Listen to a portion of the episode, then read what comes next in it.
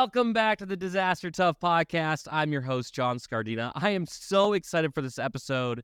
If you recall, maybe a year, year and a half ago, we had uh, a great conversation with LAX talking about their emergency operations plans, all things emergency management from their perspective. But I have an awesome, awesome opportunity to talk to Penny Neferis. She is business continuity number three, big top dog, head honcho. She's very, very cool. She's with JetBlue. She's going to come on to the podcast today to talk all things about building her program basically from the ground up. She has an incredible background, and what she's done at JetBlue is just really special stuff. We're going to be talking today about taking care of your own, how JetBlue goes about that, and really setting up a model for other people to take. So, without any further ado, I'm going to uh, have Penny come to the show. Penny, welcome. Hi, it's great to be here. Thanks for having me. Absolutely. So let's just kick it off. I, I know you have an incredible background, but you've been in JetBlue since the 1990s. You've been there, what, um, coming up on 25 years. You are essentially an innovator from like the truest sense because you've had to come up with everything on your own. So can you walk through some of your uh, thought process when you got in? You're like, oh, I have to like kind of build this thing up to some of the initiatives that you have uh, brought into JetBlue. Sure. Um, great to be with you guys today. And so, yeah, I was there from the very beginning. When I joined, we didn't have a plane, we didn't have a name. Um, and but we knew we were going to build this exciting airline based out of New York. Um, and so early on, I started um, helping us get certified um, as an airline. But soon after, within about a year in, we we really needed to have a dedicated emergency response team. Um, primarily focused on airplane accidents, which is heavily regulated for us. But that program really served us well in several uh, different aspects of response. Hmm. Uh, early on, as you guys may recall, 2000, here we are, one year old, one and a half year old company, and 9 11 happens in our backyard, and our industry is under attack. So, you know, kicking off our response plan, what little it was back then, maybe a thousand employees, um, to to respond and folks that were looking for loved ones uh, that really set the groundwork for us on who we were going to be. So facing those crises early on as a company uh, the blackout i mean we can keep going the storms that played out um, really laid for us who who do you want to be when it comes to response and are you going to take care of your people are you going to take care of your community and of course, you're going to take care of your business and your customers to get back up and running. But it really laid the foundation for us early on of who we were going to be. Yeah, it's an interesting perspective because, like, typically when we think of like airplanes and airplane crashes, we think of the survivors, we think of the victims, you know, whatever. But from an organizational standpoint, I can only imagine like uh, if an airplane goes down from what other, you know, no matter the circumstance, right? once a plane goes down, there's probably a hyper awareness of do I want to fly? How does that impact the business? How do you make sure like business continuity continues? From a messaging standpoint, and, and I do want to get to like how the organizational operates, but from a messaging standpoint, if there's an emergency that arises, i.e., you know, something happens where, you know, Malaysia Air, airline goes down in the ocean or a 9 11 Sully kind of movie comes out, how do you ensure the people who are working there and adjacent people who are aware of JetBlue to make sure that they can feel like, hey, we're doing everything we're supposed to to keep you safe, whether you work here or you're a customer? Yeah, that's a great question. So, um, every opportunity, every crisis, whether it's aviation related or not, I think we can learn from and bring bring back. Uh, you know, I think back to the fleet grounding of the 737 Maxes and how it forced us to take a look uh, at what we what would we do and where would we put our planes and how would we respond and so every single uh, crisis that happens um, i would say that we don't also just focus on in our industry um, crisis happens all over the place and even a tornado in the middle of Kansas, if we get alerted, we may have a pilot that lives there. And guess what? I don't want that pilot flying if his community is suffering as well as him. So or her. So um so it's important that it's really um encompassing of all crises mm. that we look at our plans we dust the you know we don't just let them collect dust that we bring them out we test them Uh, we drill to them, we tabletop them, we'll do functional exercises and live exercises.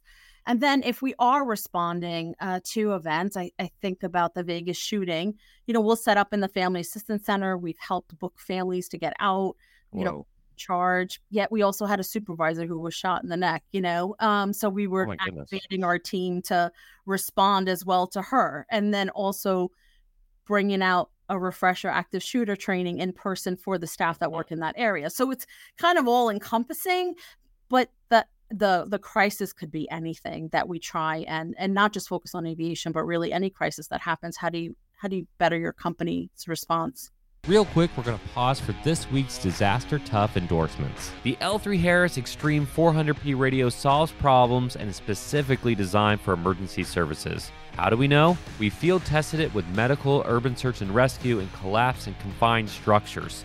This radio is amazingly tough. Check out the L3 Harris Extreme 400p radio at l3harris.com right now. How do you spell Doberman Emergency Management? EOP, OEP, HVA, HMP, THIRA, TTX, Drone, PDA. Whenever you need an expert, Doberman Emergency Management field experts are there for support. Contact an expert at DobermanEMG.com today. If you served in the military, you've probably worn proper apparel. Proper Apparel is now reaching out to first responders and those who love the outdoors. Check out Proper Apparel from the outdoors to the EOC, where proper. Okay, let's jump back in.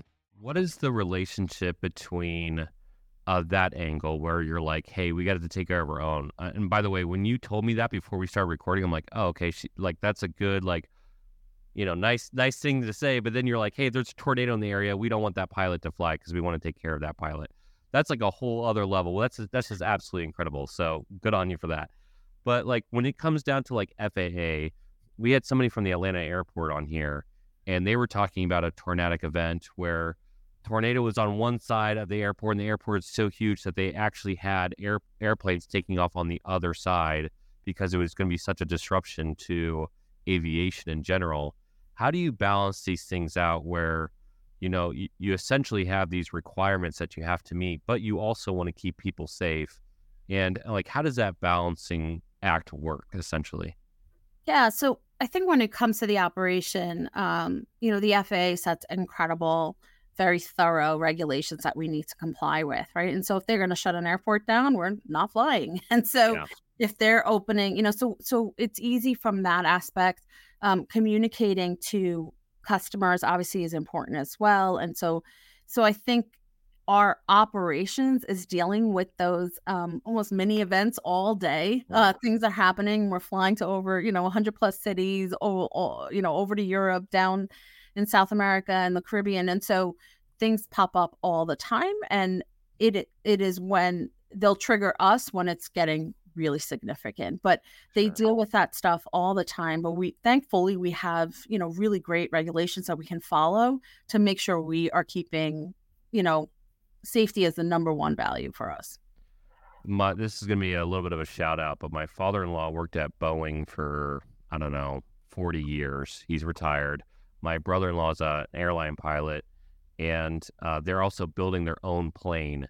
And the amount of detail and inspection that goes into even just like a Cessna, like the small plane, um, sometimes I wouldn't say embarrassed, but sometimes I think emergency management. I don't know if we're as detailed or as analytical as I wish we were as an industry. Like I, I understand from a data science perspective that like we could get there a lot more, but in your experience, because you've had to build up a program from ground up and understanding the intense regulations from FAA and looking at so much more data points that they look at for everything that you have to deal with every day as an industry, from an organizational standpoint or from an EM and organizational standpoint, do, is there like lessons learned that you think like, hey, are we missing the mark here? You know, I, for example, on this kind of a tangent, I saw just the other day someone said, hey, are we introducing too much technology already into EM? And I'm like, I don't think we're even close. Like we're not even t- like it's not even the tip of the spear. Like you're not even having data scientists yet looking at disasters and and readiness. Yeah, I don't know. Do you feel the same way? Do you, do you feel like we're we're getting there? Like where where do you fall within that? Um, so two thoughts. One on the technology, I'm hundred percent with you. Um, I think more technology will only help us. Um, for us, and I feel like relate to the game, but we finally launched electronic checklist this year, and it's been amazing, you know, to have yeah. paper backups, but like I can also see who's like might need a little nudge or might need a little help. So, yeah. so from technology, I'm with you. Um, from uh, for our industry, crisis for a plane accident is very heavily regulated. So for us, uh, putting together the family assistance legislation that really the NTSB runs for mm. us and the Department of Transportation is fantastic because it literally states you are this agency and you are going to complete these tasks and you are this airline and you're going to complete these tasks. So from an ER perspective when it comes to an airplane accident, yes, I think it's very, very clear. Mm. Um, do I think we're that clear with other crisis events? No, I don't think so. Like active shooter, I still think is a little vague, you know, on like what's sure. the expectation of a building or you know the landlord or you know well, or the, who has standing and what's the responsibilities right? yeah yeah so so i think but from a plane crash perspective i have to give credit i mean the, it is very clear in fact i guide other industries to go to the family assistance legislation because it is so clear on what to do to a fam for a family after an emergency. So if you are a company and have a headquarter and there's an explosion and you have fatalities, it is all spelled out in there. The airline screwed up so much in the 80s that legislation was passed that literally spells out straight from the family members saying here's the here's the support we needed. And so as a result, we do have robust programs but other companies can piggyback off that and and build their own. Yeah, the you know just to grow on that topic, it's it's frustrating. I'm going to go back to that that same kind of sentiment. It's frustrating knowing that we can get there. Like I've seen it in other industries, and when I talk to a lot of emergency managers, they'll say things like, "I don't have buy-in from senior leadership," or you know, the stakeholders don't see like us as relevant, or you know, they complain. But then I start asking like really basic questions like when you present, you know, your your all hazards plan, which is not technically the, the probably the best term for everybody because they think doomsday prepping. But when you present your all hazards plan, like how are you presenting that? like, well, I come in there, and, you know, I'm the expert and I share my ideas. It's like, man, if you have some data to back you up, if you have like, you know, the checklist, like this is exactly what we're doing, where, where we need to meet and we're not meeting it. Here's like you know, everything from negligence to just stupidity. Like, hey, like we can get on top of this. Yeah. And like most of the time, it's like wide eyed, like, oh, right. Like, I didn't realize I should have like some historical data, like putting this together. Um, and from a technology standpoint, I had Vanessa Flores on here. She's the um, deputy director for University of California Irvine.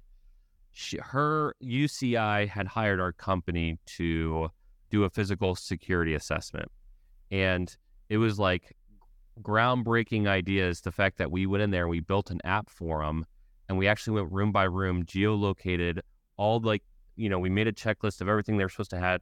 And we were able to present the findings, and none of it was us. It was just like the data. You have this many rooms, this many tourniquets, this many AEDs, this many, like, just like all the stuff. Like, um, who knew that you know, if you if you get that level of detail, I think you probably get a lot more trust out of people. I don't know. That's just kind of my two cents on it, but yeah, well, and I think that I always say don't let a crisis like go to waste. You know, like if you Ooh, I like. If you see something happen out, even in another industry, have that discussion. You know, whether you even if it's with your own leader and say, hey, you know, I, I see this playing out. I'm seeing more active shooters at schools. Mm-hmm. I'm seeing more, whatever the case is. Um, there is this little element of fear you know when you bring that discussion and say look i i feel the same fear and i think we need to be discussing this a little bit more. So oh, i like that. Hey yeah. you're that's a good line. Everybody should just re like rewind 10 seconds memorize that line. I feel that a little bit too. You just got you just put yourself on the same side of the table as them. You showed empathy. You're you're showing that you're realistic. Even the the words a little bit shows that you're not freaking out. So you're, man, that is a masterclass in how to get people to do what you want to do. So that line alone, that's that's your that's your drop there. If you've been at JetBlue for 25 years, you've implemented all these things. I would love for you to talk about those 40 minute uh, TTXs that you throw at people in a second. But obviously, you're a very persuasive person. Just naturally, it's coming off of. So, How do you do that? If you could teach emergency managers how to be a bit more persuasive, how do you address it? I would say the one thing, if you talk to anyone at JetBlue that comes across from myself or my team, is that we are insanely passionate. Like Mm. we are so dedicated to this. Like we come in every day thinking something bad might happen and we need to be ready to go. And I think where I've seen some teams elsewhere fail is folks that maybe have been put into this role and aren't really into it, or, Well- you know, you have people who are writing plans that don't like to write, you know, but like to do the exercise or the response part, you know. So Yeah. so Yep. um the passion, you know, I think comes through from all of us. And uh it's hard not to want to be part of our like boat, you know, like cuz Yeah. because we're just so dedicated. We're like, we really want to help your department respond better. And so here's a checklist we've built, and we think we can maybe add some more to it. Let us help you. And so Hmm. it really comes across as a win and not a stressor, as well as like, I'm going to help you and we're going to help the company and you're going to help my team, you know? So from that aspect, um, really, I think the passion, like they, they can't help but like jump on board because we're just going to keep like coming back. yeah, I like how you say that with a smile. Like if you're listening right now, you might not understand, but you're you're just like, "Hey, I'm just gonna do this." I love people like that. I'm kind of that. way. It's like you're like you're bullheaded, but in like the most fun and approachable way. Like I will tell somebody. It's so funny with a client. Like I've had some staff try to do it, and unfortunately, it fails epically when they try to do it. But I have I have this weird thing where I can tell somebody they suck to their face with the biggest smile on my face, and they'll take it, and we'll be best friends, and we'll go. And I'll have like somebody who is newer, like, oh, I see John do it. I think I can do it. And be like, you suck. You're like, whoa, whoa, whoa. Why'd you do that? You're like, no, no, no. That's not the reproach. Like, I'm just gonna keep coming back because this stuff is super important. I love the passion angle. Um, I'm gonna give you another compliment. It's like the complimentary episode, but um, it's not just passion, right? It's obviously intelligence. Like you're you're talking about you like really know your craft. And I have seen people who are hyper passionate, but they're unteachable. They're they, they can they're unlearnable. And it's like, hey, it's like that whole thing about the technology. I'm seeing all these comments of like, I don't want the more shiny thing. I don't want more technology. I'm like, but why? Like, what are you afraid of? Because ultimately, we need to get better at saving and sustaining life. My like one of my darkest moments of my career is when uh, USAR was talking about a four year old boy that got sucked out of a home, and it was an uh, EF2 tornado. We know building code can protect against that. We we actually know how to basically fix that system, and yet that wasn't happening. And so it's like if we know the answer, we're not implementing it. We need to get better persuasion. Passion is uh, allows you to get through a lot of the days of frustration but ultimately like when you get to the opportunity where you get to talk to whoever's in charge or the getting that funding or whatever you need to do that buy-in like that intelligent piece comes in and obviously you're there you talk about your team i talk about teams in terms of your team um, what are the roles that you have found that are critical to actually being having a successful team So our team is um, primarily divided into two. So we have an emergency response team. For the airlines, it's all about airplane accident because it is so heavily regulated. There's a team just de- dedicated. Think of it almost like as one plan. And so every city, whether it's Peru or Vancouver, has to be ready to go. They could have the emergency right now. And so they may only have a few people on staff. How are they responding? No different than JFK, where I have thousands. Um, so, emergency response, ready to go. Uh, the uh, business continuity team, I say, does everything else. So, every other crisis in the company that could happen is the teams, and they work cross departmentally. They build BC plans, they build cross departmental incident response Mm. plans, they run tabletops. Um, but I would also say what's so important too uh, is the response team. So the incident directors, there are duty directors on the system operations floor, right? And so they can be responding to, you know, an active shooter has nothing to do with flying an airline, but hey, there's a response happening, you know, because of this crisis. And so uh, they're excellent in, in in our crisis management team and participation in tabletops. All everyone's dedicated. Everyone shows up like they take it that seriously. So so I'm very lucky from that front. I don't I don't really face a lot of resistance. The teams are are fantastic across the board. Hey, we're going to do a quick pause X to thank our sponsors L3 Harris, Proper Apparel, Impulse, Doberman Emergency Management, and all those subscribers who reach out to us and give us a donation to help us keep us going. Let's jump back in.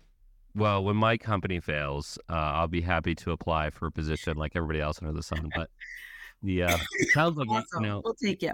yeah. Hey, oh wow, what? All right, interview check. That was my secret for trying to do this interview, and also, uh, another shout out. I'm going to like again shout out episode, I guess, but Dan Dyer for connecting us on LinkedIn and and learning more about you. But like ultimately, I'm trying to overcome this in- issue in our industry where we have so many good things happening. I don't know if we are um, able to recognize as a field uh, the gaps very easily um, because there's so many different directions. And if you you have two teams by the way, I have a random question about when you say emergency response for the airlines. If an airplane happens, this is a totally tangent for what I was just about to say. Air, airplane happens, airline crash, whatever happens at an airport. Is it the airport's responsibility or the airline's res- responsibility to respond to that? Do you have your own We like, both a- respond. assets? You Yeah. both respond. Okay. Well, so they put out the they have requirements to respond within three minutes to um to the aircraft. Uh, but then when the victims come off, if they're survivors, um, that is coordination. Their EOC is critical. We have to be in their EOC. We respond to the site. So it's both of us are activating our plans. And when they do their triennial airports um, exercises at the airports, we will participate as well, uh, or another carrier, and then we, we may observe. So um, yeah, those exercises are critical. Man, I would love to see, be able to see that sometime. We've we talked to a couple different airports. I mentioned LAX and Atlanta. I'd love to be able to see how um, that relationship and that coordination works. Um, but going back to the original thought of the gaps uh, problem, you've had to be an innovator because uh, I wouldn't say it's forced upon you, but getting into this space and you're like, oh, there's not a lot of best practice here. I mean, given airplanes haven't been up in the air for more than 100, you know, years or so, right? So, um, as you're being forced to build that out, um, what are the deficiencies that other people that you have noticed that maybe they haven't been um, been aware of themselves because of that, uh, you know, the blinders on? If you're going to give it advice to the field, you're like, hey, if you're working for an organization, or you're working for airlines or whomever, what are the areas that often get overlooked that need to be corrected immediately? Well, I think one th- again I mentioned early on we we had 9/11 happen to us in our backyard and that really set the standard for us on how to take care of your own. Uh, we took that plane crash program that we had built and we knew what was expected on how to help the families or survivors and we took that model and applied it to everything else. So if we had a fatality um, at work or you know or some you know someone passed away we knew how to take care of the coworkers or their families and what might be needed. And that's then cascaded to hurricanes to you know active shooters tornadoes you name it uh, situations that have played out house fires uh, floodings you name it whatever it is we've just taken that model to take care of your own and i do think when a community especially is suffering as a company if we could take care of our own that's that many people less that the city and local folks and FEMA don't need to worry about. So, you know, if we could all do our part, how many thousands would be taken out of the system who maybe we provide them housing and we provide them food. Um, and and it also goes so far, right? So the morale of feeling cared for by your employees, that's huge. There's there's really no price for that. So my advice, if there's something everyone could do out there, if you don't do it already, is really take care of your own people. I saw that um, firsthand. Uh, well, i guess it was technically secondhand, but I was at proper headquarters here in St. Louis, and uh, they were talking about how, like, literally the day after Hurricane Maria hit uh, Puerto Rico, um, they had a factory there. It was damaged. They couldn't get a lot of stuff done. Um, everybody showed up, and they still helped. You know, still just helped them, so they would would have something to do. And JetBlue, it sounds like you know, you, no wonder there's like quote unquote like brand loyalty so like through and through dan who i mentioned uh, a second ago for everybody he left like 10 years ago and he's obviously still like the biggest fan of JetBlue. And this shows like why. From an EM perspective or a business continuity perspective, really, when you talk about that pilot in Kansas City with the tornado or you're talking about a hurricane, what is that reporting process? Do you know where essentially everybody is at all times? You're like, okay, the hurricane is, you know, 106, you know, hours out but we know from the last like 10 years that hurricanes don't really strengthen until like the last 24 hours like how do you how do you figure out where people are at get them out and choosing to or to not get them out yeah great question so we um, have an emergency notification system it does track all our employees home address whatever they have put in the hr database Sure. And um, with that product, we get um, crisis alerting. So it will tell us if anyone in our, you know, at their home or in a corporate office, like something bad is happening nearby. It could be a crew hotel, um, and they will alert us that something's going on. And so that then will trigger us to, hey, let's check in on them, see if they're okay, if they need assistance uh, and then communicate. So depending on the size, right? That one off with the one pilot, um, it may be just a message to the chief pilots, and they'll reach out and, and offer support. In other cases, when it's a bigger response, like Hurricane Maria, we had 450 people on the island. Wow. We were going to do 100% reconciliation. We needed to hear from every single person, and in some cases, I had to send corporate security out to go find people. Wow. So, um, so that's that, cool. and then we report that up to leadership. So that's really also, I would say, another tip of mine is communicate what you're doing. Communicate like, hey, we sent an alert out. Here's the updates. Here's the progress we've made. Here's how much, you know, hotels we've given out. Here's the funding we've given out. Um, yeah, that really will help as well. That's awesome. Yeah, I, I try to think of like the organizations that I've heard of, and honestly, it's pretty pretty slim to like to be able to do that. And the fact that you guys had not only do it, but it sounds like you're doing it right in that reporting process from a mass notification standpoint, mass notifications, when it goes well, nobody ever talks about it. When it goes wrong, everybody talks about it. And from an uh, specifically from an organizational standpoint, what is your approach on mass notifications? Like, I'll hear that. I'll give my opinions maybe later, maybe not. But uh, some people never want to use it for anything else besides an emergency. People want to use it for like everything from like, hey, Friday afternoon ice cream cart is coming around like where where do you fit in that and maybe like why do you uh why do you what's your take on that yeah um so it is we are the administrators of the mass notification tool and it is primarily used for a crisis mm. however other departments have reached out and we're like really we could really use this for overtime um, and to me, I'm like, that's kind of a crisis, right? Potentially, you know, sure. if we don't have enough staff, yeah, we have yeah, to cancel. However, most of those cases are opt in. So for us, everybody's in. But if you want to opt in to this alerting system for overtime, then they can opt in. Um, most groups do it that way. Um, we've also shared it with a lot of our focus cities, so our bigger bases, that like if they want to push out evacuation alerts, you know, they can mm. push it from there as well. But yeah, for us, it is it is not about check your email. You know, the latest newsletter is out. That is not it. That is not. Yeah. I like I like the like kind of the combination approach where it has to be used for emergencies, and if it's used too much, people are going to opt out yeah. and they're going to like just ignore it. And so it has to be relevant and, and, and used. But I'm also a fan of people realizing that this is a tool that they can use for rare but positive events, and also it's a good way to like see open rate and all that other kind of stuff that happens with it, some get some good data points. And so uh, I like how you uh, despite being the administrators and caring about the emergencies, are allowing different departments to use it for real world use cases that maybe not be, you know, overly used as well. Yeah, so kind of minimal, yeah. Yeah.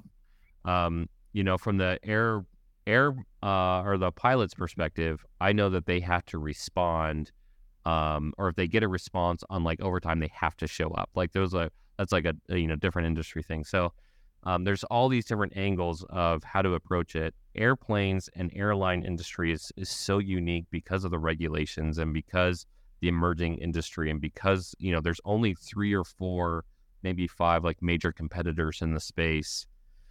From that perspective, because it's emerging, because your competitors are well known and you know each other, and you have to protect your business, but at the same time create best practices how does your relationship work with the other airlines? Do you share? Do you not share?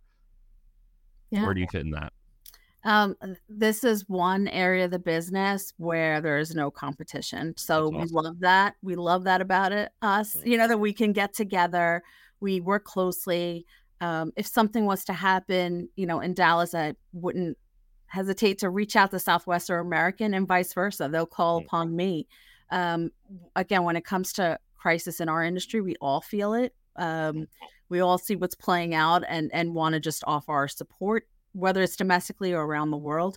The carriers do get together once um, a month and uh, during the pandemic it was once a week but you know once a month and just talk through like hey what are some events that are coming up or crisis that we've dealt with?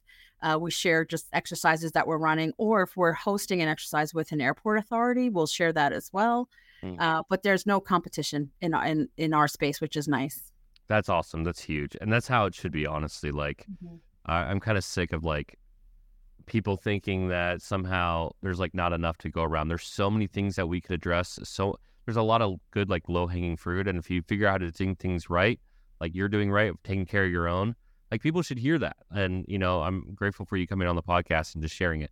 I guess I can't really ask you the competition question because if you're talking about it publicly on a podcast, you probably should be pretty fine with it. But um, the reality is like you have uh, as an innovator, as a leader, doing things right at JetBlue.